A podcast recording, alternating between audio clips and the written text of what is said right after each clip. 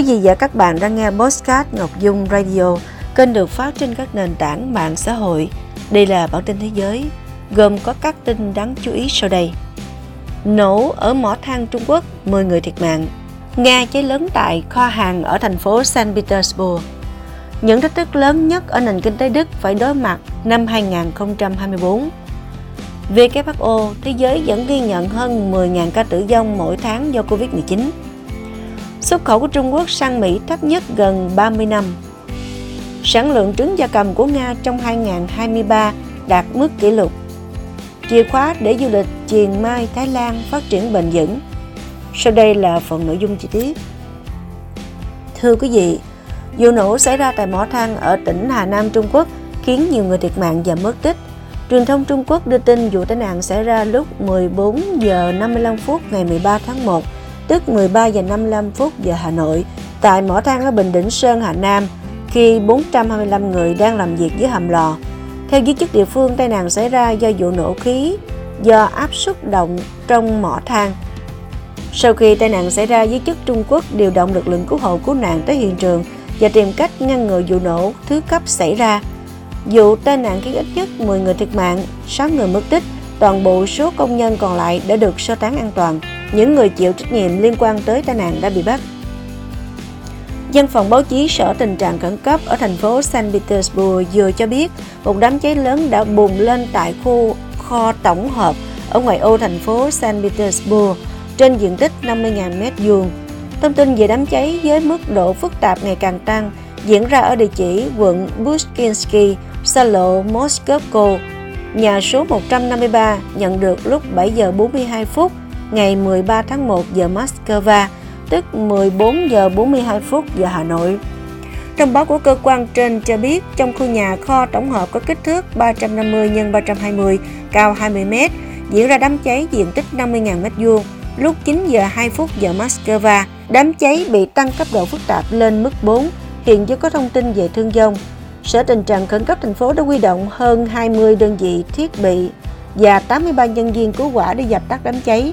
Văn phòng báo chí của công ty bán lẻ Wyberry xác nhận nhà kho thuộc sở hữu của họ và cho biết thêm người bán sẽ được bồi thường chi phí hàng hóa. Năm 2024, nền kinh tế lớn nhất châu Âu dự kiến sẽ tiếp tục đối phó với hậu quả của cuộc khủng hoảng kinh tế gần đây. Dưới đây là những thách thức chính đối với nền kinh tế Đức vào năm 2024. Theo báo cáo mới nhất của Quỹ tiền tệ quốc tế IMF, Đức sẽ trở thành nền kinh tế lớn duy nhất trên thế giới suy giảm trong năm nay, đồng thời là ví dụ nổi bật nhất về mức tăng trưởng yếu trong số các nước lớn ở châu Âu. Thêm vào đó, Tổ chức Hợp tác Phát triển Kinh tế OECD dự đoán rằng Đức có thể chịu một đòn giáng mạnh về sự suy thoái của nền kinh tế thế giới do thương mại suy yếu và lãi suất cao hơn trên toàn thế giới lan sang năm mới. Do lạm phát kéo dài kết hợp với tỷ lệ thất nghiệp cao và nhu cầu trì trệ, Đức trải qua thời kỳ suy thoái tương tự vào cuối năm 2022 và đầu năm 2023 và do đó hầu hết các triển vọng kinh tế đều dự báo nền kinh tế nước này sẽ giảm 0,6% trong năm nay. Rủi ro sức khỏe cộng đồng do Covid-19 vẫn ở mức cao trên toàn cầu do virus cùng các biến thể gây bệnh vẫn lưu hành ở tất cả các quốc gia. Trên đây là cảnh báo của bà Maria Van Kokova, giám đốc tạm quyền của WHO phụ trách công tác chuẩn bị và phòng ngừa dịch bệnh và đại dịch. Theo giám đốc Maria Van Kokova, được xác định theo các tiêu chí cụ thể gồm các triệu chứng như mệt mỏi nghiêm trọng, suy phổi, các vấn đề về thần kinh và suy tim kéo dài từ 4 đến 12 tháng hoặc lâu hơn sau giai đoạn cấp tính của bệnh. Tình trạng hậu Covid-19 là một vấn đề đáng lo ngại. Các ước tính cho thấy rằng cứ 10 ca nhiễm Covid-19 thì có một ca có thể dẫn đến tình trạng hậu Covid-19, bao gồm cả những ca nặng. Bà cho biết hiện chưa có phương pháp điều trị chứng hậu Covid vì đây là vấn đề quá mới. Chuyên gia y tế cấp cao WHO cũng cảnh báo về sự gia tăng nhanh chóng số ca nhiễm cúm ở Bắc bán cầu, với tỷ lệ dương tính với cúm ở mức khoảng 20 đến 21% vào tuần thứ 51 của năm 2023. Bà nhấn mạnh, sự cần thiết với tiêm chủng đồng thời cả cúm và Covid-19 để giảm thiểu gánh nặng cho hệ thống chăm sóc sức khỏe. Bà kêu gọi tiêm chủng nhắc lại nhiều hơn do tỷ lệ này ở mức thấp trên toàn cầu. Xuất khẩu của Trung Quốc sang Mỹ trong năm 2023 sụt giảm xuống mức thấp nhất trong gần 30 năm qua. trong bối cảnh, các nhà sản xuất Mỹ đẩy mạnh đưa hoạt động sản xuất về nước hoặc thúc đẩy chuỗi cung ứng kết nối sâu hơn với các đối tác kinh tế ở khu vực Mỹ Latin và Đông Nam Á.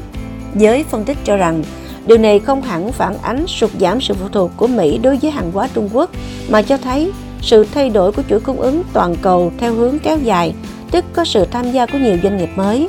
Trong khi đó, dữ liệu của Mỹ cho thấy lần đầu tiên sau 17 năm, Trung Quốc cũng có nguy cơ mất vị trí nước xuất khẩu hàng đầu sang Mỹ. Liên minh Gia cầm Nga cho biết, trong năm 2023, nước này đã sản xuất 46,3 tỷ quả trứng so với 46,1 tỷ quả năm 2022, đồng thời cho rằng trứng ở Nga vẫn thuộc loại rẻ nhất và dễ tiếp cận nhất trên thế giới đối với người tiêu dùng. Nhấn mạnh rằng trứng ở Liên bang Nga vẫn thuộc hàng rẻ nhất và dễ tiếp cận nhất trên thế giới đối với người tiêu dùng.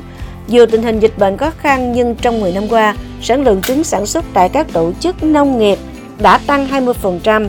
Tiêu thụ trứng bình quân đầu người hiện nay là hơn 285 quả trứng một năm. Như vậy, Nga nằm trong top 10 nước dẫn đầu về trứng tiêu thụ giờ là nhà sản xuất lớn thứ 6 trên thế giới. Nga cũng đứng thứ tư trên thế giới về sản xuất thịt gia cầm. Là thành phố lớn thứ hai của xứ sở chùa vàng Thái Lan, Chiang Mai là một điểm đến du lịch rất nổi tiếng bởi những tuyệt tác kiến trúc cho thiên nhiên và con người tạo nên, thu hút khách từ khắp nơi trên thế giới. Tuy vậy, trong những năm gần đây, vấn đề ô nhiễm không khí, đặc biệt là bụi mịn PM2.5, đã ảnh hưởng không nhỏ tới tiềm năng du lịch của tỉnh miền Bắc Thái Lan này. Tìm lại bầu không khí trong lành tươi mát của Chiang Mai đang là niềm trăn trở của cả chính quyền trung ương và địa phương Thái Lan trong nỗ lực đưa du lịch Chiang Mai phục hồi và phát triển bền vững. Theo số liệu mới nhất của Hội đồng Du lịch Chiang Mai, ngành du lịch tỉnh đang trên đà phục hồi tốt kể từ sau đại dịch Covid-19, với doanh thu ước tính 100 tỷ bạc trong năm 2023 và công suất phòng khách sạn đạt 90% trong dịp năm mới. Quý vị và các bạn vừa nghe phần tin thế giới. Xin chào và hẹn gặp lại.